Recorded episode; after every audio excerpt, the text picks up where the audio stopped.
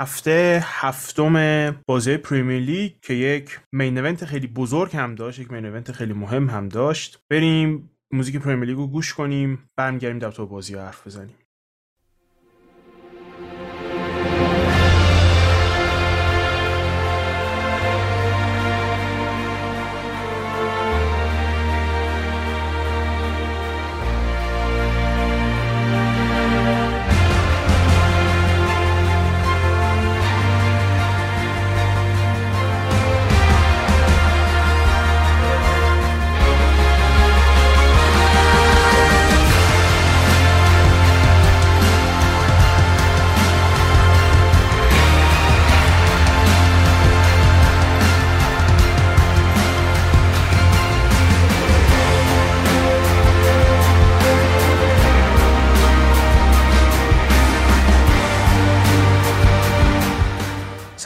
من تهران هستم با بچه های بخش انگلیس کاتبک. شروع کنیم از بازی که شاید اتفاقایی که توش افتاد واسه خیلی غیر قابل حد زدن نبود. یونایتد و اورتون تو ترافورد یک یک کردن و فکر می‌کنم تیم یونایتد در حال حاضر تبدیل شده به یه تیم فوق العاده پردیکتبل همه خوبی های تیم رو دیگه کاملا می‌شناسیم و همه نقطه ضعف و همه نقاطی که قرار ازش گل بخورن هم دیگه کاملا شناخته شده است. آره تهران. دیگه الان مشکل یونایتد شده مثل مشکل فصل پیش لیورپول که ما می‌دونستیم که هر چیزی هر مشکلی که لیورپول داره از pressing تیم گرفته تا موقعیت نساختن تا افت عملکرد ترنت الکساندر آرنولد و رابرتسون همه برمیگشت به نداشتن مدافع و اینکه تیم مجبور بود conservative تر بازی کنه مجبور بود محافظه کارتر باشه و در نتیجه کل عملکرد تیم افت می‌کرد. الان هم یونایتد دقیقا همینه. یونایتد build-up خوبی نداره چون double pivot خوبی نداره. یونایتد ضد حمله می‌خوره چون double pivot خوبی نداره. یونایتد موقعیت نمی‌تونه بسازه چون double pivot خوبی نداره. و این پست انقدر در مرکز همه چیز یونایتد قرار می‌گیره که به نظر من تا درست نشه هیچ مشکلی از یونایتد حل نمیشه. یونایتد همچنان قراره تیم top four بمونه و همچنان هم قراره تیمی بمونه که نمی‌تونه برای پریمیر لیگ challenge کنه. و در نهایت هم این بازی دیدیم که خب چقدر محدود بود بازیکنی مثل فرد هم تو تصمیم گیری هم از نظر فیزیکی هم از نظر بازی خونی و چقدر اوله محدود بود تو تصمیم گیری سقف اوله کاملا همون جوری که من پارسال توی بازی فینال لیگ اروپا گفتم امسال داره مشخص میشه که squad ش squad یه که می‌تونه برای پریمیر لیگ challenge کنه می‌تونه با یک مقدار tweak توی سیستمش مثل کاری که توخل کرد squad ش رو از چیزی که هست بهتر کنه. این بازی کاملا دیدیم که یک مربی نسبتا خوب مثل بنیتس کاری کرده که تیمی مثل اورتون تواناییش برابر مجموع توانایی بازیکنهاش باشه. گرچه این رو بگم که خب قاعدتا مربیگری تو تیمی مثل اورتون و نیوکاسل و اینها راحت تر از مربیگری برای تیم مثل یونایتد هیچ که این رو انکار نمی‌کنه و اوله قطعا گزینه بهتری نسبت به بنیتز برای یونایتد. من نمیگم که بنیتز باید بیاد جای اوله ولی در نهایت بحث من اینه که تمام محدودیت های اوله اینجا داره مشخص میشه که یونایتد به هیچ وجه برابر مجموع استعدادهای بازیکنهاش نیست. تعویزی هایی که اوله آورد تو بازی پوگبا بود و رونالدو بود و سانچو که هر کدوم به تنهایی می‌تونن جریان یک بازی رو عوض کنن. ولی نه تنها نتونستن عوض کنن بلکه کاملا برعکس بودن و باعث شدن یونایتد اون حالت پرس بالایی که از کاوانی و گرین بود و بقیه بازیکنها می‌گرفت رو دیگه نتونه بگیره. کاملا تعویضای اوله به نظر من برعکس بودن. شانس آورد یونایتد فقط که گل دوم رو از یریمینا نخورد و یریمینا تو آفساید بود.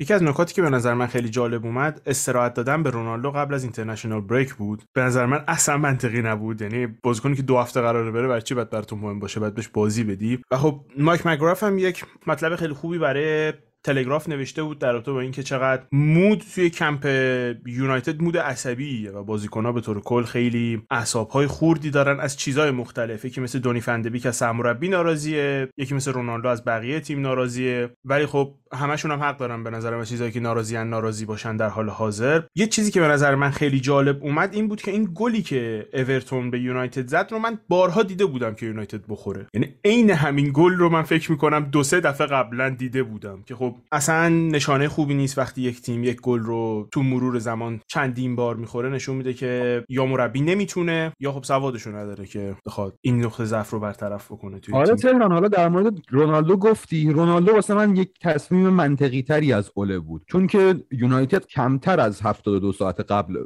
توی کشور دیگه داشت بازی می‌کرد. خب قاعدتا طبیعیه که یک مربی بخواد از یک بازیکن با این سن حفاظت کنه که جلوی مسئولیت های بعدیشو بگیره. ولی مسئله set piece که میگی مسئله به شدت عجیبیه که پارسال ما یک نمونه خیلی عجیبش رو از باشاک شهیر خوردیم. گلی که خوردیم اصلا چینش دفاعی که به شدت عجیب و غریب بود و تصمیمات فردی بازیکنها هم فرد که دو بار دمارای گری رو چلنج کرد. دمارای گری رو واقعا نمی‌دونم اونقدر بازیکنی نیست که قدرت بدنی بالایی داشته باشه. نه خطا کرد نه توپش زد خورد بهش و افتاد زمین و چند بار این قضیه رو توی فرد دیدیم. بازی همتون کاملا فرد بولی شد. من از این اصطلاح بولی یادمه بارها استفاده کردم در مورد فرد و این بازی هم دوباره تکرار شد. و در نقطه دیگه بارها دیدیم که بازیکنهای یونایتد موقع ضد حمله کاملا به سمت توپ کشیده میشن و سمت مقابل زمین خالی میشه. الان نگاه کنید یونایتد پنج بازیکن داره برای جلوگیری از ضد حمله. همه میرن سمت عبدالله دوکاره و کاملا آندرس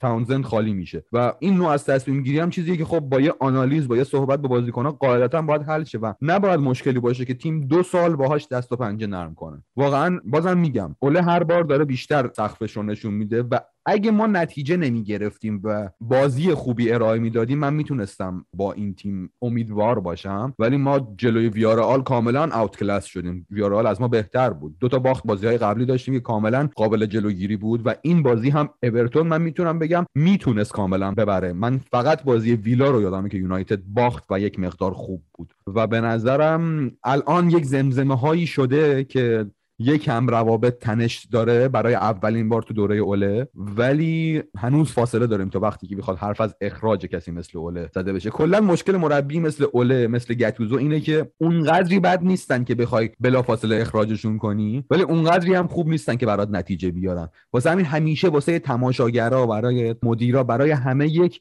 دیلمای یه دوراهی ایجاد می‌کنن همچین مربیایی. علی دقیقا حرف درستی زد. بحث در مورد اوله اینه که آیا برای منچستر کافی هست اوله یا نه؟ یعنی منچستری که می‌خواد برای قهرمانی بجنگه و squad ش این پتانسیل رو داره. دقیقا ما فصل پیش هم در مورد لمپارد چنین سوالایی می‌کردیم. بله لمپارد هم ممکن بود تیمو سهمیه بگیره با حتی اون جوانانی که داشت و برای مدیران لستر بود. ولی اینجا باید انتخاب بکنن مدیران منچستر یا هواداران منچستر که آیا می‌تونن از اوله بگذرن یا نه؟ یا نه اصلا اوله به حد کافی می‌تونه اونا رو به درجات بالاتر قهرمانی و حالا بحث اروپا Champions League به مراحل پایینی داشته باشه یا نه. خب مثلا در مورد build-up گفتیم اوله نسبت به بقیه سرمربیای لیگی از build-up واقعا ضعیف‌تره. یعنی شما حتی آرتتا هم که نگاه بکنید از آرتتا عقب‌تره از توخل عقب‌تره از کلوپ عقب‌تره از گواردیولا همه رقیبایی که دارن عقب‌تره و اینو کاملا نشون داده و به قول تیمایی که پرس خیلی بالایی انجام میدن همیشه به زحمت میفته تیمش. فقط هم در مورد build-up صدق نمی‌کنه این قضیه. انتقالای منفی ما بارها دیدیم که منچستر بدون برنامه بدون پوشش درست حسابی به مشکل می‌خوره و گل از این ناحیه بهش زده میشه. همین بازی اورتون ما می‌دونستیم که اورتون تیمیه که بعد اینا البته بگیم که در غیاب تمام مصدومینی که داشت یعنی لوین نبود ریچارلیسون نبود گومش نبود کلمن نبود. بازیکن خیلی مهم این تیم بودن که نبودن ولی باز هم چقدر خوب بازی کردن و بنیتز نشون داد که اورتون واقعا یه تیم رقابتی کرده و در هر بازی دارن میجنگن و سخت کوشانه دارن تلاش می‌کنن برای بازی. و این بازی هم کاملا مشخص بود که برنامه دارن برای یک بازی طولی با ریتم تند با چند ضربه کوتاه سری می‌رسیدن به دروازه منچستر و دقیقا جایی که مشکل داشت منچستر بهشون ضربه می‌زدن. بازی فوق العاده دوکوره رو بگیم خیلی خوب اضافه می‌شد. زد حمله رو کاملا پای اساسش رو اون طراحی می‌کرد. دمارگری باز هم سرعت خیلی خوبش رو نشون داد. از بازی خوب گوردون هم بگیم که با اینکه چند با دومین بار بود که در ترکیب اصلی اورتون قرار می‌گرفت ولی فوق العاده بازی کرد. در ورزشگاه اوترافورد با اون 73 هزار نفر تماشاگر واقعا فوق العاده پخته بازی کرد. بگذریم از یونایتد بگذریم. برسیم به تیمی که هفته پیش دربارش خیلی حرفا زدیم و خیلی مشکلات رو شاید ما و خب خیلی های دیگه تو این تیم دیدیم و تو این هفته خیلی بهتر شد. حتی میشه گفت برطرف شد. چلسی تو خونه جلوی ساوثهمپتون بازی کرد. بازی رو در واقع 4 یک ولی خب 3 یک برد و خیلی از تغییراتی که ما در رابطه با چلسی شاید پیشنهاد دادیم در واقع ایده ما بود که اگر این اتفاقا میافتاد. شاید این تیم بهتر می‌شد انجام شد. برای مثال اضافه شدن تیمو ورنر به تیم و مهمترینش به نظر من اضافه شدن چیلول به تیم و البته اینکه چیزی که من دیدم یک تغییر ساختاری تو ترکیب چلسی بود. بازی چلسی جلوی ساوثهمپتون رو به طور کل چطور دیدین؟ تهران خب هفته پیش ما صحبت کردیم و به قول علیرضا چلسی یه نیمه بحران داشت و خب توخل به نظرم خیلی خوب واکنش داد به این نیمه بحران و پنج تغییر داشت نسبت بازی Champions League. تیمو ورنر وارد ترکیب شد کالوم هادسون وارد ترکیب شد بن چیلول وارد ترکیب شد ترووه چالوبا وارد ترکیب شد و لوفتوس چیک وارد ترکیب شد و همه این بازیکن ها می‌تونم بگم که justify کردن اضافه شدنشون رو به تیم. و می‌تونم بگم که خب انگار حرف ما رو شنید توخل که وقتی ریس جیمز رو نداری استفاده از مارکوس آلونسو خیلی منطقی نیست و قاعدتا تیم یک سری بازیکن می‌خواد که دفاع حریف رو کش بیاره. دفاع حریف رو با خودش حرکت بده که تو این بازی بن چیلول این کار رو کرد کالم هادسون اودوی این کار رو کرد تیمو ورنر این کار رو کرد و فضا ساخته شد برای بازیکنهای دیگه ای تیم که توی این فضاها قرار بگیرن. ترووه چالوبا چقدر بازیکن با استعدادیه و دوباره گل زد دومین گلش تو Premier League رو زد و چیلول با اینکه یک اشتباه روی گل ساوثهمپتون داشت و یه پنالتی به لیورامنتو که خب به طرز جالبی بازیکن چلسی بود که امسال رفت ساوثهمپتون. یه پنالتی داد یه گل هم زد و جبران کرد کامل و تیمو ورنر هم یه گل زد و چقدر بدشانس این بازیکن. 18 گلش از اول فصل پیش به وسیله VAR رد شده. میشه گفت یه مقدارش تقصیر خودشه که خیلی تو آفساید قرار می‌گیره ولی خب این گل قاعدتا تقصیرش نبود. سی ثانیه قبل سزار آزپیلیکوئتا یه خطا کرده بود و بالاخره خطاش بعد گل ورنر گرفته شد. این دیگه واقعا بدشانسی تمام بود به نظر من. و ترکیب چلسی این بازی خیلی بالانس بود. ما ساوثهمپتون رو دیدیم که جلوی سیتی و جلوی یونایتد چقدر تونسته بود خوب بازی رو ببنده. برای دقایقی بعد از اینکه گل زدن هم به نظر می‌رسید این بازی قرار مساوی تموم میشه که خب وارد پراوز اخراج شد و بازی کاملا برگشت و چلسی تونست بازی رو ببره. علی دقیقا در مورد این بازی هم حالا سر اون صحنه که جیمز وارد پراوز خطا کرد و شاید کلا momentum بازی رو عوض کرد. ولی قبلترش می‌خوام بگم که چند تا تغییر از این مربی دیدیم. یعنی هم هازن هوتل و هم توخل دست به تغییر زدن تو هنگام بازی و این game management های عجیب و غریبی از هر دو مربی دیدیم. برای مثال بعد از 20 دقیقه اول که ساوثهمپتون نمی‌تونست فشار چلسی تحمل بکنه به جای اینکه 4 2 2 بازی بکنه کاری که داشتن تو دقایق ابتدایی انجام می‌دادن کل سیستم رو عوض کرد و تقریبا تو بلاک دفاعی به سمت 5 2 3 بودن و سعی می‌کردن که بتونن عرض زمین رو کنترل بکنن. چیزی که قبلا بارها در مورد چلسی و اون قوت این تیم صحبت کرده بودیم خود چلسی هم تغییر کرد. بعد از اون که نیمه دوم شروع کردن بازیو و اون 3 4 3 همیشگیشون داشتن تبدیل کرد به 3 1 4 2 با حضور ماونت و دیگر بازیکنایی که اضافه شدن با روس بارکلی. و این نشون میده که این حقه هایی که در هنگام بازی از ما خیلی قبلتر در مورد اینا صحبت کردیم و تهران دقیقاً باش صحبت کردن که این تغییرات کوچیکی که انجام میده توخل کاملا تیمو برتر می‌کنه نسبت به حریف و یه جوری ضد تاکتیک می‌زنه به تاکتیکایی که خود اونام هم ضد تاکتیک مربی نسبت به شما. کلا یه سری از تغییراتی که داده بود به نظر من صرفا مثلا تغییر مهره بود. اضافه شدن تیمو ورنر یا اضافه شدن چیلول به خودی خود به هر تیمی انرژی اضافه می‌کنه. مهم نیست سیستم تیم چی جوریه این دو تا بازیکن دو تا بازیکن انرژیکن و به تیم انرژی اضافه می‌کنن. صرف نظر اینکه تیم چی جور بازی می‌کنه. و خب یکی از نکاتی که من فکر می‌کردم که این تیم توش مشکل داره همین کمبود انرژی بود. یعنی تیم توخل یکی از بزرگترین مشخصه این بود که می‌تونستن تو فاز دفاع کامل جمع بشن و تو فاز حمله منفجر بشن و سریع جلو برن. و این قابلیت رو از دست داده بود تیم توخل تو چند هفته اخیر که من فکر می‌کنم با اضافه شدن تیمو ورنر که فوق العاده بود واقعا خوب بازی کرد. دو تا گل هم زد که به نظر من هر دوتاش سالم بود. و چیلول که خب اونم انرژی فوق العاده داره پارسال هم نشون داده بود این انرژی رو از خودش خب تیم خیلی عوض شد تیم خیلی بهتر شد. اما یه سری تغییراتی که داده بود برای مثال یه تغییر خیلی جالبی که داده بود این بود که معمول اینطوریه که توی چلسی توی این تیم چلسی در واقع که عرض زمین رو دوتا wing back ها نگه میدارن و دوتا شماره ده ها در واقع اصلا وینگر نیستن شماره ده‌ان در واقع میان و تو نیم فضاها بازی می‌کنن تو half space ها بازی می‌کنن. اتفاقی که این بازی افتاده بود این بود که جای این دوتا عوض شده بود. در واقع چیلول و سزار اسپلیکوتا کاملا داشتن به عنوان inverted wing back بازی می‌کردن. که من یادم نمیاد تا حالا جایی inverted wing back دیده باشم inverted full back زیاد دیدم خیلی یادمه در حال حاضر. inverted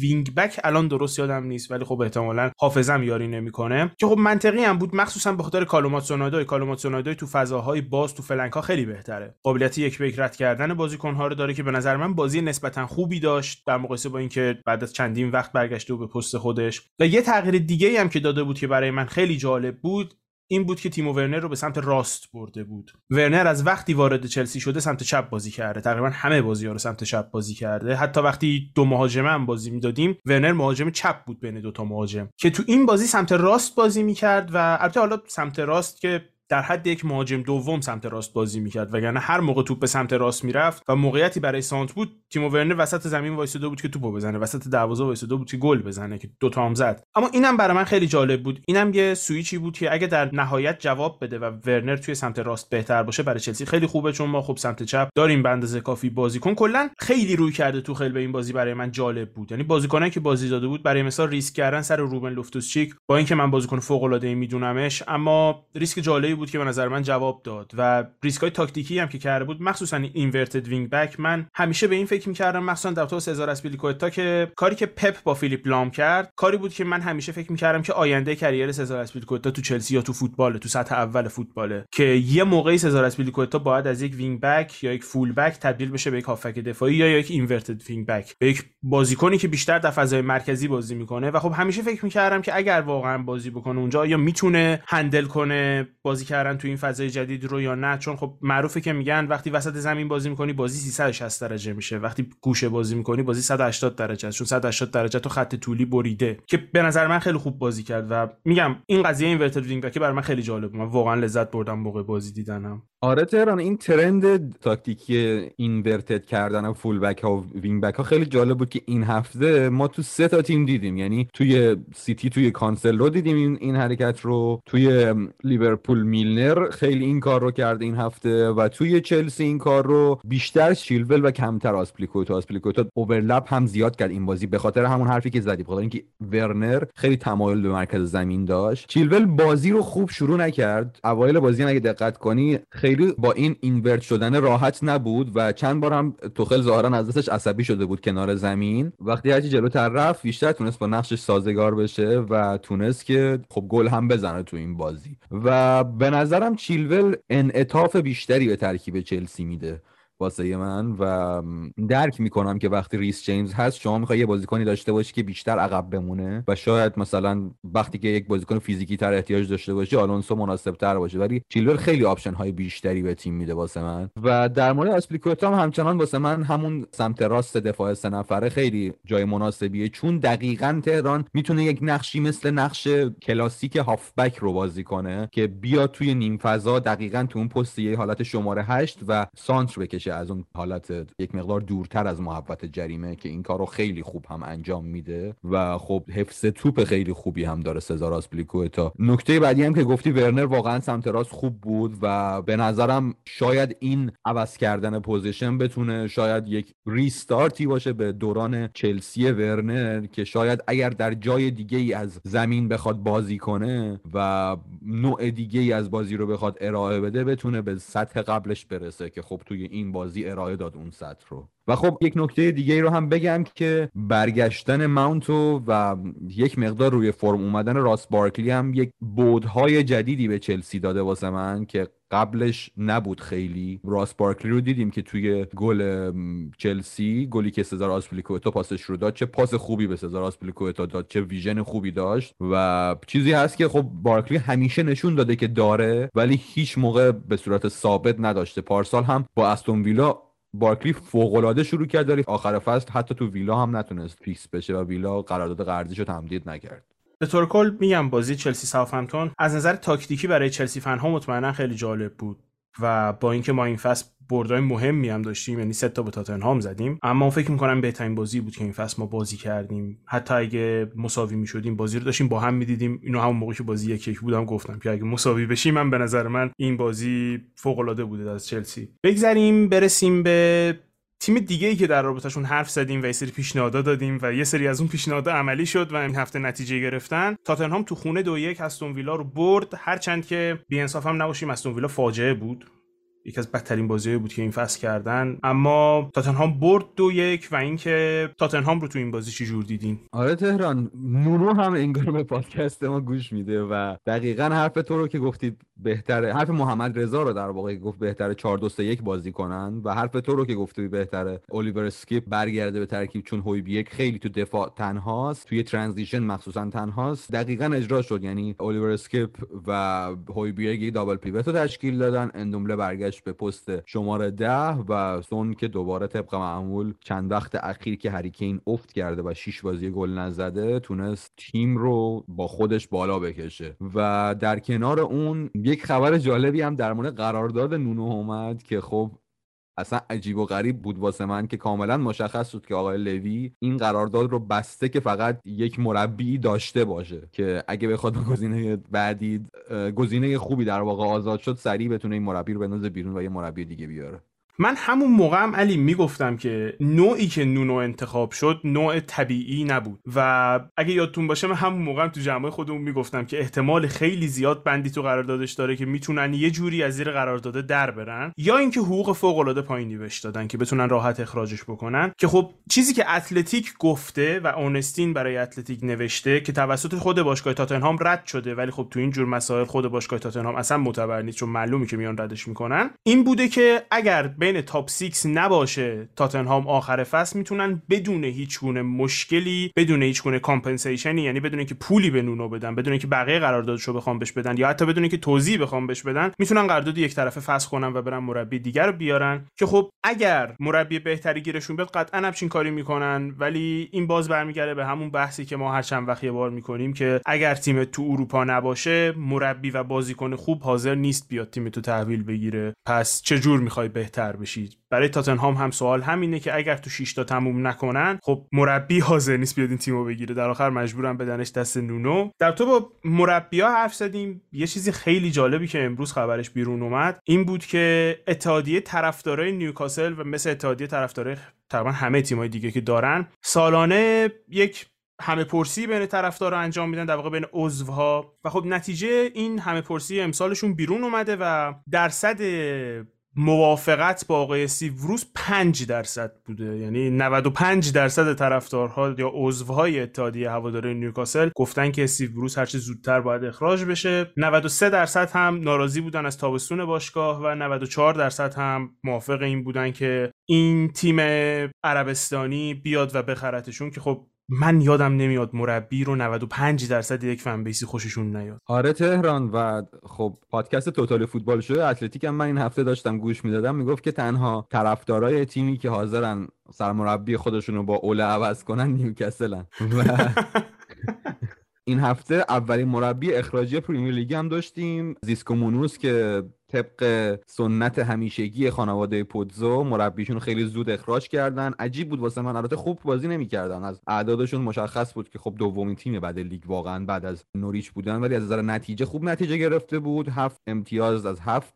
بازی و اندازه کریستال پالاس امتیاز گرفته بود و خب نشون میده چقدر بازی خوب می‌تونه تاثیر بذاره روی ماندگاری شغل یک مربی و رانیری اومد جاش. رانیری که خب من خودم خیلی دوستش دارم و امیدوارم موفق بشه تو این تیم. و خیلی جالبه. من داشتم در مورد کلا نحوه اداره واتفورد میخوندم. می‌گفتن که کلا خانواده پودزو یک استراکچر و یک ساختار و زیرساختی برای باشگاه ساختن و خیلی مربی تاثیر خاصی رو تیم نداره و خیلی زود خیلی راحت مربی رو اخراج می‌کنن مربی بعدی رو می‌ذارن و خب زیر نظرشون واتفورد بهترین دوره شاید مدرنش رو تجربه کرده. این نشون میده که کلا تو فوتبال راه حل یگانه ای وجود نداره برای همه تیم ها یک سری تیم ها با عوض کردن پی در پی مربی نتیجه می‌گیرن. مثل واتفورد مثل موفق ترین نسخه اروپاش یعنی چلسی. یک سری هم مدل ها هستن که خب با پایداری بهتر جواب می‌گیرن.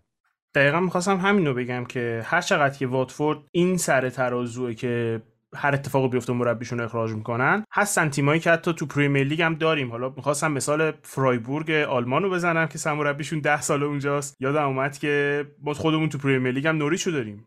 نوریشو داریم که دوبار آره دارن داره دوم سقوط می‌کنن. و خب میگم من تو بحث هامونم حالا تو بحث بین خودمونم همیشه این سوال هست که آیا روش درستره روشی که چلسی انجام میده که تا مربی پای خطا می‌ذاره پا رو قطع کنی یکی دیگر رو بیاری؟ یا اینکه نه مثلا روش درست اینه که بخوای پروژه مثل پروژه لیورپول رو مثلا داشته باشی که مربی و 5 سال 6 سال وقت بدی کارش رو بکنه و در نهایت هر دفعه به همین سوال مثل پروژه لیورپول اونقدر رایج نیست اونقدر معمول نیست. تو یک مربی داری که کلاس جهانیه. و واقعا مربی مثل کلوب سه تا یا چهار تا تو دنیاست. نمیشه تو همینجوری برید یکی از سه مربی چهار مربی برتر دنیا رو انتخاب کنی و قبول کنه. و خب تو نمونه آرسنال داریم می‌بینیم که اینا پروژه محور دارن میرن جلو و هیچ که نمی‌دونه واقعا آیا این کار درست هست یا کار درست نیست. آره احتمالا لیورپول خیلی مثال بدی بود. راست میگی. کلوب قبل از اینکه بیاد مثال بزرگی بود. خوبش شاندایچ باشه که دو سال تقریبا 2013 14 تو برنلی هستش و هنوزم اونا رو تو سطح یک انگلیس نگه داشته و با اینکه می‌تونن پیشرفت کنن و جاه طلبی بیشتر داشته باشن مثلا برای سهمی اروپا ولی به همین وضعیتی که دارن اکتفا کردن و شاندایچ نگه داشتن چون می‌دونن که شاید ریسک بیشتری باشه اخراج شاندایچ با این اسکوادی که دارن و خریدایی که نمی‌کنن. البته خب تغییر کرده مالکان برنلی و فکر کنم که جاه طلبیاشون از فصلهای آینده شروع بشه و خریدای بیشتری بکنن. این فصل هم تابستون که رکورد نقل و انتقالاتشون رو شکوندن به خاطر کرنر آره ما رضا ببین شاید استاندارد دوگانه باشه حرفای ما که داریم در مورد نیوکاسل اونجوری حرف می‌زنیم که این همه سال تو پریمیر لیگ مونده ولی در مورد تیمایی مثل کریستال پالاس و واتفورد و برنلی داریم اینجوری حرف می‌زنیم. ولی نباید یادمون بره که تیمهایی مثل برنلی و مثل واتفورد و مثل کریستال پالاس تیمای اونقدر بزرگی نیستن. تیمایی که همین دوره ای که الان تو پریمیر لیگ هستن توی این دهه اخیر جزو موفق ترین دوره های تاریخ باشگاهشونه. عملا موفق ترینشونه دیگه. برای کریستال پالاس و برای برنلی کاملا همینه. و برای نیوکاسل ولی این قضیه صادق نیست. قبل اینکه مایک اشلی بیاد نیوکاسل هفت فصل توی چمپیونز لیگ بود. یعنی هفت فصل توی رقابت های اروپایی بود از ده فصل قبلش. و نیوکاسل باشگاه بزرگیه باشگاه بهترین بازیکن تاریخ پریمیر لیگ توش بازی کرده یه دوره و مربی مثل بابی رابسن داشته. مربیای خیلی خوبی داشته نیوکاسل. و فرق می‌کنه با باشگاه کوچیکی مثل برنلی که از یک شهر کوچیک میاد. قاعدتا جاه طلبی های این دو تا باشگاه باید فرق کنه. آره به طور کل این بحث کلا بحث جالبیه. اینکه انواع روش اداره باشگاه ها چه ضررهایی داره و چه چیزهای مفیدی داره برای من حداقل همیشه بحث جالبی بوده. بگذریم. می‌خوایم در تو بازی حرف بزنیم که حرف واسه زدن داشته باشه. آرسنال و برایتون در واقع برایتون و آرسنال بازی خونه برایتون بود تو امکس استادیوم بود و بازی هم در نهایت صفر صفر تموم شد و خب من در تو دو تا تیم ازتون سوال دارم. اینکه اولا آرسنال رو چجور می‌بینین؟ الان که دیگه میشه گفت ترکیب کامل شده چند هفته است و بازیکنهای جدید اضافه شدن و فقط جاکا فکر می‌کنم جز بازیکنهای اصلی کاملا مصوم بلند مدت فعلا. و برایتون رو چجور می‌بینین که نسبت به فصل پیش به نظر می‌رسه خیلی فوتبال زیبایی بازی نمی‌کنن مثل فصل پیش همو دارن نتیجه می‌گیرن. آره تهران. من فکر کنم این فصل برایتون برخلاف فصل پیش با خدای یک یک رفاقتی فراهم کرد و آره با هم دوستی می‌کنن. چون که بازی هایی بوده که از لحاظ ایکسی پایینتر باشن. البته این بازی آرسنال که نه کاملا سوار بر بازی بودن. ولی خب بازی قبلی بوده که برخلاف اون رونده که بهش معروف شده بودن امتیاز جمع بکنن. خب در مورد آرسنال ما سر بازی با تاتنهام هم گفتیم. این فقط اون نتیجه سه یک دلیل بر خوب بودن زیاد از حد آرسنال نبود. بد بودن تاتنهام تاثیر زیادی داشت و این بازی کاملا مشخص بود. یعنی آرسنال باز هم در خیلی از مواردی که حالا قبلا هم گفتیم و بازم دوره تو این اپیزودم میگیم مشکل داشت. اول اینکه هوا خب اون روز شنبه به خاطر بارونی که اومد بود یه جو استادیوم خیلی بارونی بود و خیلی سخت تو رو زمین میچرخید و این کار برای کلا مدافعین و تیمایی که می‌خواستن از عقب زمین بازی سازی کنن سخت کرده بود. آره و این بازی عجیب بود که کلا تو چند تا بازی یه همچین اتفاقی افتاد. یعنی من چند بازی مختلف دیدم که توی تحلیل ها از آب و هوا حرف زده شد که هوا خوب نبوده و مثلا خیلی از تیم‌ها نتونستن بازی خودشونو بکنن. یک مثالش آرسنال بود. یک مثالش هم اخراج همون وارد پراوس بود که به نظر همه ماها سر خورده بود واقعا. ولی خب اخراج داشت. یعنی چیزی از اخراج داشتنش کم نمی‌کنه.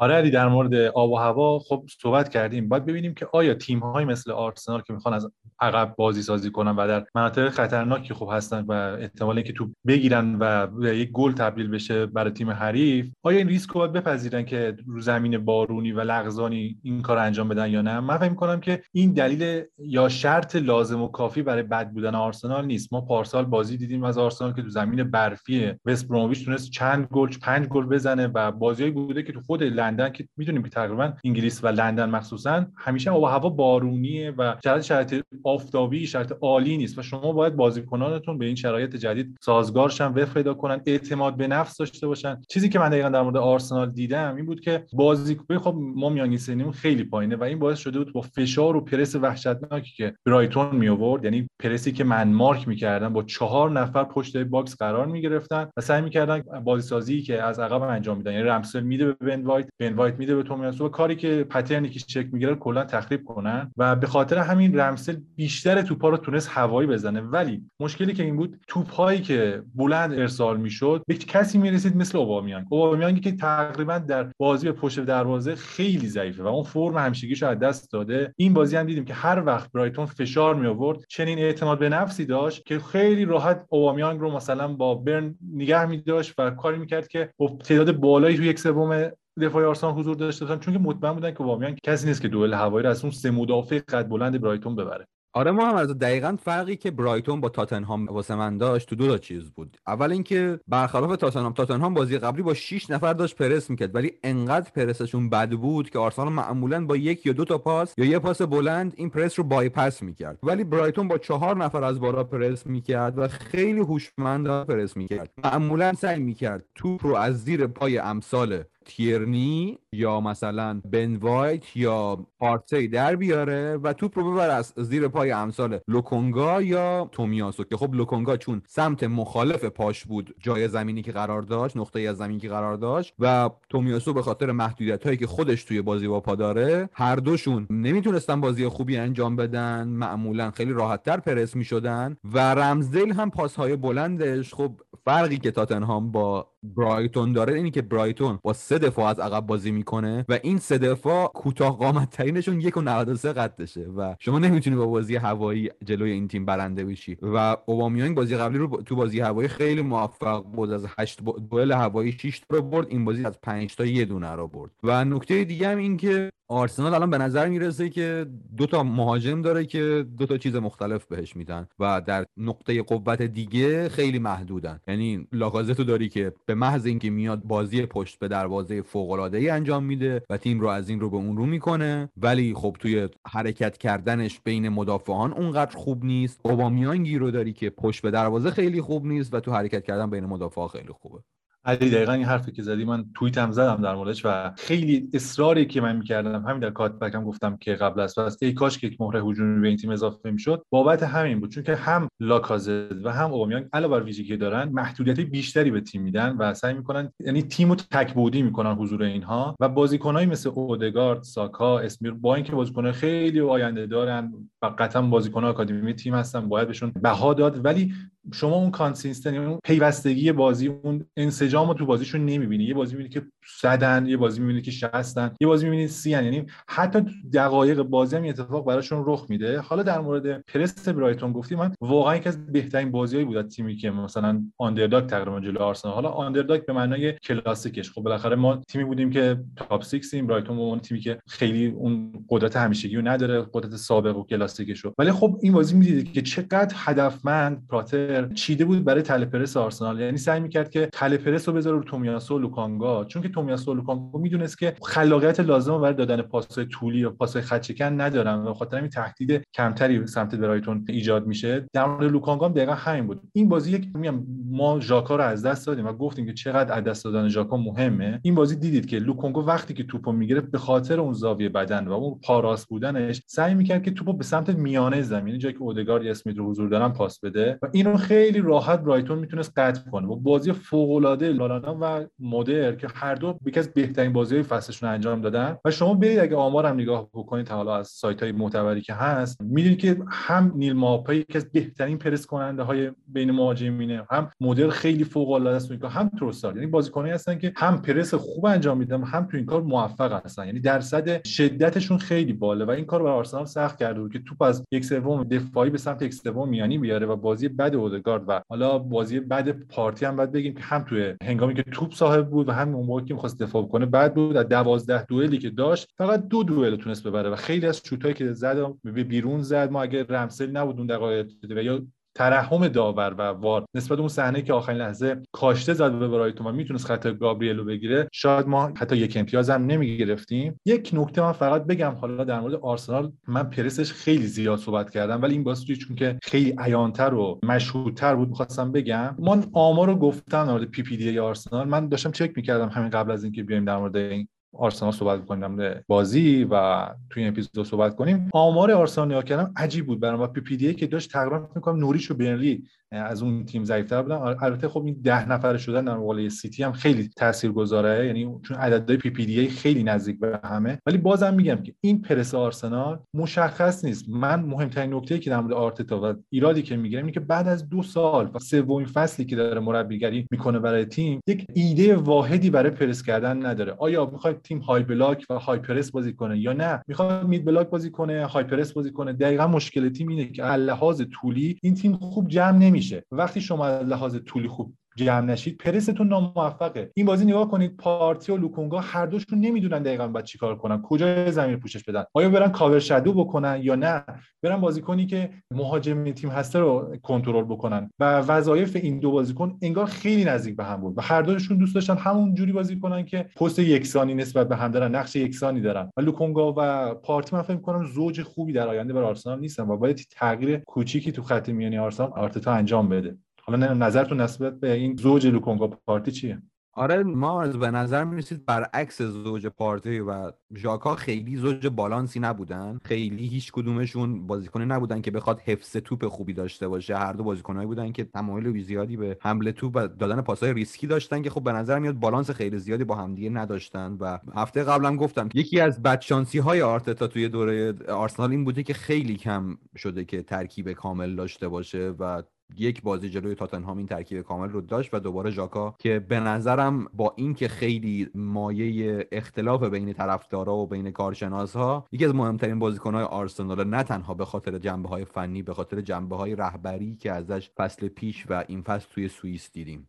در مورد مسئولیت ژاکا گفتی که چقدر خوب آرسنال از دست داد و خیلی از ویژگی‌هایی که به تیم اضافه می‌کرد ژاکا. در مورد برایتون دقیقا همین اگه بخوایم منصف باشیم تو این زمینه خب اینا بیسوما رو از دست دادن و حالا معلوم نیست به بازی بعدی برسه. ولبک یکی از مهرهای هجومی این تیم که خب در پلن گران پاتر نقش اصلی رو داشت نبود. یعنی برایتون هم خیلی تیم کاملی نبود و بازی خیلی خوبه. کوکوری حالا با اسپانیا میگن کوکوری یا خود انگلیسی میگن کوکوریا که فوق العاده بود این بازی. یعنی بجز اون ثانیه دقایق اول که از ساکا دریپ خورد و فضا داد به ساکا که بیاد شوت بزنه تو 90 دقیقه کامل رفت و برگشت می‌کرد. هم تو یک سوم هجومی خوب اضافه می‌شد و هم تو یک سوم دفاعی فکر نمی‌کنم بجز اون دقایق ابتدایی دوئلی باخت. یعنی هم از لحاظ پوشش هم از لحاظ دوئل هم از نبردهای هوایی و نبردهای زمینی فوق العاده بود. تکل می‌زد به موقع. در تمام دقایق بازی ریتم خیلی خوبی داشت و برایتون من یک ایرادی که می از برایتون می‌بینم که بازیکنانشون خیلی زود عجله می‌کنن. یعنی عجله می‌کنن برای شوت زدن و اون موقعیت هایی که می‌تونن با overload ی که انجام دادن تو box حریف و یک موقعیت بهتری ایکس جی بهتری به دست بیارن خیلی راحت از دست میدن و فکر می‌کنم برایتون اگر بتونه اینو اصلاح بکنه و توپا رو خیلی راحت از دست نده مثلا شوتایی که زیادی که می‌زنن پشت box و تقریبا خیلی هم موثر نیست براشون و بیارن این توپا رو به موقعیت بهتری تبدیل کنن امتیاز بیشتری هم جمع می‌کنن برایتون. خب بگذریم و برسیم به در واقع main event این هفته مهمترین بازی این هفته. لیورپول و منچستر سیتی بازی که تو آنفیلد در نهایت دو دو شد. بازی که علاوه بر اینکه خیلی جذاب بود من یک سوالی در رابطش دارم و اونم اینه که چقدر عملکرد دو تیم تو این بازی و نتیجه‌ای که دو تیم تو این بازی گرفتن به نظر شما گویاست از شرایطی که ما در آینده فصل در ادامه فصل قراره که از این دو تیم ببینیم و انتظار داشته باشیم. یعنی فکر می‌کنین چقدر باید به این بازی و نتیجه این بازی اهمیت و ارزش قائل بشیم؟ هفته پیش دیدیم که چطور سیتی کاملا چلسی رو می‌تونم بگم outclass کرد. قشنگ نشون داد که از یک کلاس بالاتر سیتی علی‌رغم محدودیتی که در پست striker داره و دوباره مثل جریان منچستر هر بازی قراره به خاطر گل نزدن ها و نبردن ها و گل بیشتر نزدن ها به اون اشاره کنیم که سیتی striker نداره شماره نه خوب نداره و در نتیجه نمی‌تونه خیلی کارها رو انجام بده خیلی فضاها رو بسازه و خیلی موقعیت ها رو تبدیل به گل و به نظر میاد که خب داشتیم یه نبرد دوتا مربی رو می‌دیدیم که به نظر من شاید جز سه مربی برتر دنیا چهار مربی برتر دنیا و کاملا هم نشون دادن با تغییرات کوچیکی که نسبت به بازی های قبلی داده بودن. به نظر من استفاده از فودن توی پست وینگر چپ واقعا نشون دهنده نبوغ گواردیولا بود که از خب سن بالای میلنر استفاده کرد و به نظر من تغییراتی که کلوب توی لیورپول داد تو نیمه دوم نشون دهنده نبوغ کلوب بود و استفاده ای که از صلاح کرد کلوب و خب عمل کردی که صلاح و فودن داشتن که خب بهشون مناف مچ مشترک هم دادن این بازی به طرز جالبی خیلی خوب بود. گل صلاح واقعا گلی بود که ما فقط از مسی انتظار داریم بزنه و جوری که فودن به صورت ثابت کل بازی داشت از سمت میلنر لیورپول رو مورد تهدید قرار می‌داد و بازی خیلی خوب ادامه دار برناردو سیلوا و رودری که پپ هم ازشون تعریف کرد نشون داد که به نظرم این دوتا تیم شاید بشه گفت الان چلسی در حد این دوتا تیم هم حتی نیست و همچنان شانسای اول قهرمانی حالا سیتی به خاطر نداشتن نوک حمله شاید این مشکل بخواد محدودشون کنه که خب تیم مثل چلسی و لیورپول جلوشون وایسه و لیورپول هم به خاطر نداشتن عمق کافی تو یک سری از نقاط زمین مثل جام ملت های آفریقایی که قرار بیاد و صلاح و مانه و نبی کیتا قرار از این تیم برن ممکنه این محدودیت ها باعث شه که چلسی و سیتی بهشون برسن. ولی در کل به نظرم لیگ امسال لیگیه که قرار بین بیشتر سیتی و لیورپول مگر اتفاق عجیبی بیفته؟ چلسی نزدیک به این دوتا و یونایتد هم با بالاتر از خودش هم با پایین تر از خودش اختلاف داره. یعنی یونایتد می‌تونم بگم جایگاه چهارم براش نوشته شده است حتی. تهران در مورد این سوالی که اول پرسید که آیا این بازی شاید پلی باشه برای اینکه ببینیم قهرمان کیه و شاید زور کی بیشتره. من فکر کنم که حالا این جمله خیلی کلیشه‌ایه ولی انگار بازی سه امتیاز بیشتر نداشت. ولی خب از کل بازی رو بخوایم ببینیم و یک دیدگاه کلی داشته باشیم. یک زورآزمایی دو تیم مدعی جدی قهرمانی بود و چیزی که علی میگه من موافقم. حالا خیلی علی لیورپول و منسیتی رو به عنوان رقیبای قدرتمند و اصلی می‌دونه ولی من چلسی رو حتی می‌دونم و فکر کنم یک مثلث قهرمانی شکل بگیره. در مورد این بازی دقیقا چیزی که حالا از سیتی می‌خوایم بگیم این بود که خب سیتی نسبت به دو تا بازی مهمی که داشت یعنی پاریس سن و چلسی تغییراتی داشت. یعنی شما می‌دید که در مقابل پاریس سن و چلسی با سیستم 4 2 3 بازی می‌کرد و برناردو سیلوا تقریبا در نقش یک زوج رودری بود. برای پوشش بیشتر این تیم و پوشش بیشتر تو انتقال ها و جلوی خط دفاعی. ولی در مقابل لیورپول کاری که کرده بود پپ این بود که این تیم رو به 4 3 3 تبدیل کرده بود و گریلیش به جای اینکه wing چپ باشه اومده بود همون شماره 9 کازه تقریبا قرار می‌گیره و فودن بود که با جوانی خودش و اون نیروش آدابی که اینا همه چیزی که داشت فشار مضاعفی وارد رو میلنر میلنر رو خسته کرده بود. طوری که تعویض شده گومز اومد و می‌تونه حتی کارت قرمز هم بگیره. میلنر و اینو از لحاظ لیورپول شانس آوردن تو این زمینه. ولی من در مورد اینکه چرا پپ این کارو کرد یعنی علاوه بر اون تصمیماتی که برای هجوم و حمله تیم خوب بود یعنی هم گل اولی که خب فودن زد از سمت کانال چپ و پاس گل هم تقریبا فودن داد روی گل دوم. ولی من فکر کنم یه دلیل دیگه این بود که پرس سیتی خیلی بهتر می‌شد یعنی با حضور جسوس و فودن در کناره و به صورت حرکت قوسی مانند و انحنایی که می‌دادن به بدنشون و می اومدن در half space قرار می گرفتن مخصوصا تو نیمه اول ارتباط بین مدافعان لیورپول و هافبکان لیورپول کامل قطع شده بود. یعنی خبری از کرتیس جونز نبود خبری از جردن هندرسون نبود. حتی فابینیو با cover shadow بی‌نظیر گریلیش از بازی محو شده بود. لیورپول ده نفره حتی می اومد تو یک سوم دفاعی محبوس شده بود و کاری نمی‌تونست بکنه. پاس های بلندشون هم کاملا شناسایی می‌شد و سیتی خیلی خوب می‌تونست دو به یک کنه تو دفاع و توپو از ژوتا یا مانه بگیره.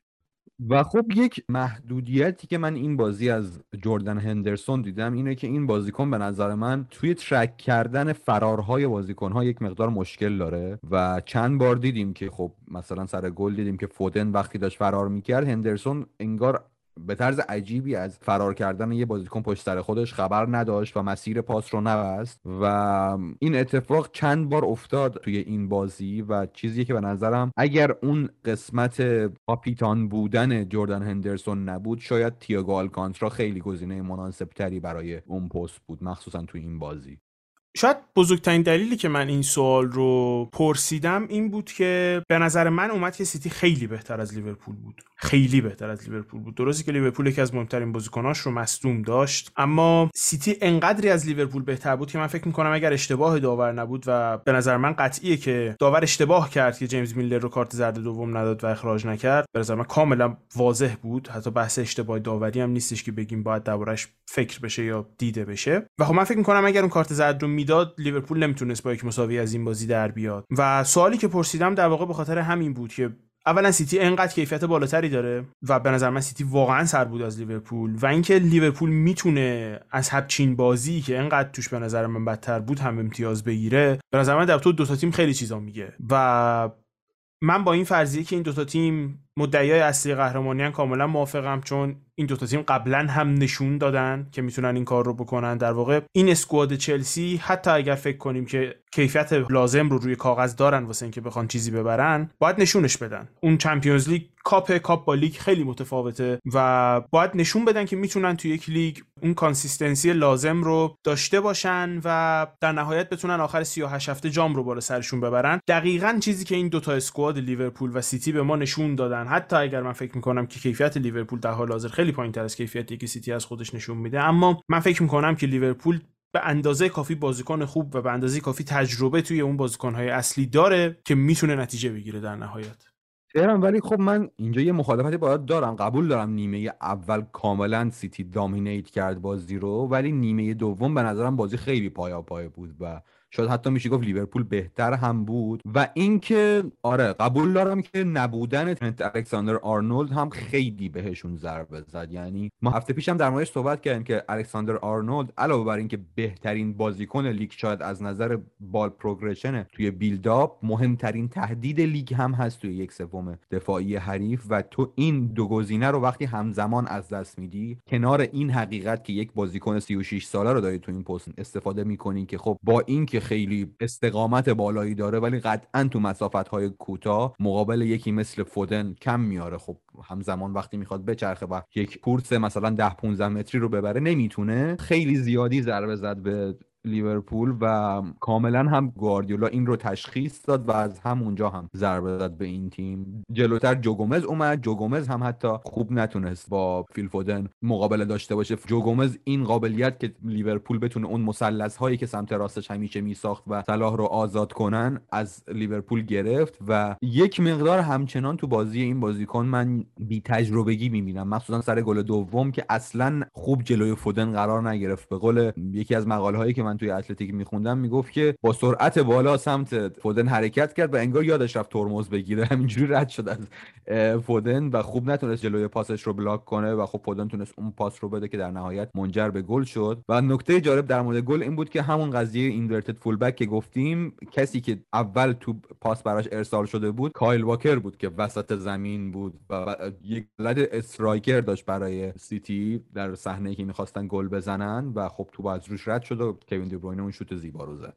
در مورد سیتی خب گفتید که در یک نیمه کاملا چیره بود بر لیورپول و تقریبا لیورپول کاری نمی‌تونست بکنه تو زمین خودش. ولی یک چیزی دیده می‌شد در تیم سیتی که خیلی در تولید محصول نهایی یعنی گلی که بخوام بزنن موفق نیستن. منظورم چیه؟ یعنی که همین نبود شماره 9 یک بازیکنی که توی box باشه و توپایی که میارن توی یک سوم هجومی و توی مناطقی مثل حالا اسمش از assist zone که پاس میدن به اون مناطقی به نام golden zone یا حالا goal zone که حالا تو box ه و 18 قدمه. کسی نیست که این توپا رو قطع کنه یا یک فرار بکنه از پشت مدافع توپو بگیره با یک تک ضرب توپو بزنه تو گل. گریلیش ذاتا یک بازیکنی که دنبال توپه یعنی میاد سعی می‌کنه که در half space سمت چپ توپ بگیره. کاری که انجام می‌داد combination هایی که با فودن انجام فودنی که تقریبا روی flank بود کانسلو و سیلوا می اومدن حمایت می‌کردن و یک مثلث مربعی اونجا ایجاد می‌کردن. overload ی که باعث می‌شد KDB و جسوس تو سمت راست خیلی موفق باشن. ما تو این بازی فقط از جسوس بود که دیدیم. وقتی یک توپو می‌خواد سانتر بکنه یعنی delivery انجام بده سیتی خیلی خوب اضافه میشه و از نقطه کور مدافع رد میشه و می‌خواد ضربه سر بزنه. حالا ضربه سر یا ضربه شوت هیچ بازیکن سیتی رو ندیدیم. تو آمار اگه نگاه بکنید 12 شوت من‌سیتی زدن تلاش برای شوت زنی داشته و لیورپول 6 بار این کار کرده که از این 6 بار 4 باش در دروازه بوده و سیتی فقط سه بارش در چارچوب بوده. یعنی ایکس سیتی یک بوده و ایکس لیورپول با اینکه 45 دقیقه از محوطه خودشون هم بیرون نیومدن یک ممیز 8 دهم بوده. این نشون میده که لیورپول با اینکه حتی تو این چنین بازی که نتونست تسلط داشته باشه رو و مالکیت خیلی زیادی نگه داره تونست با ضربه خودش رو بزنه با اون نمایش درخشان صلاح مانه و حتی ژوتا و بازیکنایی که تو خط حمله دارن. من فکر کنم سیتی تنها ایراد و تنها مانع برای قهرمانی اینه که بازیکنی نداره که اون محصول نهایی رو به سرانجام برسونه و گل براشون بزنه. در مورد تغییراتی که بعد از نیمه دوم انجام دادن می‌خواستم صحبت بکنم. این بود که نمی‌دونم حالا چقدر دقت کردن کسایی که بازی دنبال کردن یا نه ولی پرس سیتی بعد از اینکه لیورپول خیلی خوب شروع کرد نیمه رو کلا عوض شد. یعنی به جای اینکه 4 3 3 بکنن رفتن به این سمت که 4 4 2 کردن و پرسشون خیلی پرس عریض‌تر و گسترده تری شد و سعی کردن که کنارها رو از دست ندن. با اینکه هم موفق توش نبودن ولی خب این تغییری بود که پپ انجام داده بود. و یک تغییر مثبت دیگه که در این تیم بود و فکر کنم استرلینگ جای درستی توی این تیم هنوز پیدا نکرده با اینکه خیلی به این تیم اضافه می‌کنه تهدیدهای گلزنی رو. ولی اون run هایی که داشت و در غیاب گریلیش یعنی وقتی گریلیش بود ما چنین run هایی نمیدیم از پشت دفاع. یعنی ماتیپ و فن دایک خیلی مطمئنتر بازی می‌کردن چون که کسی نبود از پشتشون فرار بکنه. ولی با اومدن استرلینگ و اون هماهنگی و اون ذهنخونی که با همدیگه دارن با واکر یه کاری کرده بود که لیورپول خیلی نتونه بالا بازی بکنه. این باعث شده بود که چند بار فرار بکنه و تهدید گلزنی داشته باشن عزیزم آره محمد حالا بخوام برگردیم به عملکردهای فردی. گریلیش یکم داره اون داستان رو نشون میده که چقدر بازیکنیه که بهتره که تو تیمی باشه که بیشتر توپ دستش باشه. و وقتی که بیشتر توپ رو ازش می‌گیریم یک مقدار افت از خودش نشون میده. البته خب این بازی نباید زیاد سختگیری کرد. پست شماره 9 بهش داده بودن و خب پستیه که قاعدتا بهش عادت نداره. و نکته دیگه که من باید بهش اشاره کنم واقعا دروازه‌بان های دو تیمن که به نظر من دو دروازه‌بان برتر دنیا یعنی ادرسون رو دیدیم که چه پخش توپ چیزی داشت که به نظر من خیلی از بازیکن‌های جلوی زمین پریمیر لیگ هم همچین پخش توپی ندارن پاسی که برای فودن فرستاد و بارها این رو نشون داده که شاید با اختلاف بهترین دروازه‌بان دنیاست در این زمینه و الیسون که تو زمینه جلوگیری از موقعیت تک به تک انقدر خوبه توی صحنه که جلوی فیل فودن رو گرفت هم کاملا نشون داد که چقدر در این زمینه که خب البته ادرسون توش ضعف داره خوبه الیسون و هر دوشون در اکثر مواردی که یک دروازه‌بان باید داشته باشه خیلی خوبن ولی پخش توپ ادرسون و توانایی گرفتن تک به تک الیسون واقعا چیزیه که هیچ دروازه‌بانی تو دنیا نزدیکشون هم نیست به نظرم. یه صحنه هم بود که رودری خودشو پرت کرد جلوی دروازه که به نظر من save بود بیشتر تکل نبود. یعنی به سبک دروازه‌بان خودشو پرت کرد جلوی دروازه که جلوی گل رو بگیره. به طور کل بازی جالبی بود. فکر می‌کنم بیشتر از این بحثی نباشه. فکر می‌کنم بیشتر از این حرفی نداریم در رابطه با مسابقه این هفته پرمیر لیگ. فقط میمونن بقیه بازی که دربارشون حرف نزدیم که علی بهمون بگو چه جور بودن بازیا خب تو بازی های دیگه دو تا تیم برنلی و نوریچ که خب این فصل بدترین رکورد ها رو داشتن با هم مساوی کردن. نوریچ اولین امتیازش رو گرفت. لیدز یک هیچ واتفورد رو برد. بالاخره یک برد به دست آورد و واتفورد هم که خب مربیش اخراج شد. وولفز دو یک تونست نیوکاسل رو ببره و خب استیو بروس که همچنان تو یک موقعیت خیلی خطرناک قرار داره تیمش 19 همه و خب در آستانه سقوطه. برخلاف پارسال که خب سه تا تیم بودن که از قبل مشخص بود تقریبا که سقوط می‌کنن امسال به نظر میرسه نیوکاسل دیگه اون سیاستی که ما فقط سقوط نکنیم رو نمی‌تونه ادامه بده و جو ویلاک چقدر جالب شده که از وقتی ترانسفرش قطعی شده اصلا نزدیک اون عمل کرده عجیب و غریبی که فصل پیش داشت رو هم نتونسته تکرار کنه. یکی از زیباترین بازی های این هفته بازی لستر و کریستال پالاس بود که پالاس همچنان داره خوب بازی می‌کنه همچنان داره با بی تجربگی گل می‌خوره و دوباره هیناچو و واردی لستر رو جلو انداختن و این دفعه پالاس تونست بازی رو برگردونه و دو دو کنه بازی رو برندفورد تونست دو یک وست هم رو ببره و برندفورد این فصل خب طبق همون چیزی که گفتیم یکی از تیم هایی بوده که با اینکه اومده تازه وارد پریمیر لیگ شده انگار تیمی که سالها داشته تو پریمیر لیگ بازی می‌کرده و دوازده امتیاز هفتم جدوله فکر می‌کنم دیگه هیچی نمونده باشه از بحثی که این هفته داشتیم. بر همینم فکر می‌کنم بهتری که این اپیزود تموم کنیم و طبق معمول بریم پیش نوید. دم شما گرم که تا اینجای کار با ما بودید و شنیدید. یه چند تا نکته بود که من با خدمتتون عرض می‌کردم. اول اینکه ما از این به بعد به جای اینکه لینک دونیشن بذاریم شماره حساب و شماره کارت یک خیریه رو می‌ذاریم که پولهایی که به اون می‌رسه رو خرج درمان بیماران مستمند می‌کنه و 350 بیمار هم تحت پوشش داره.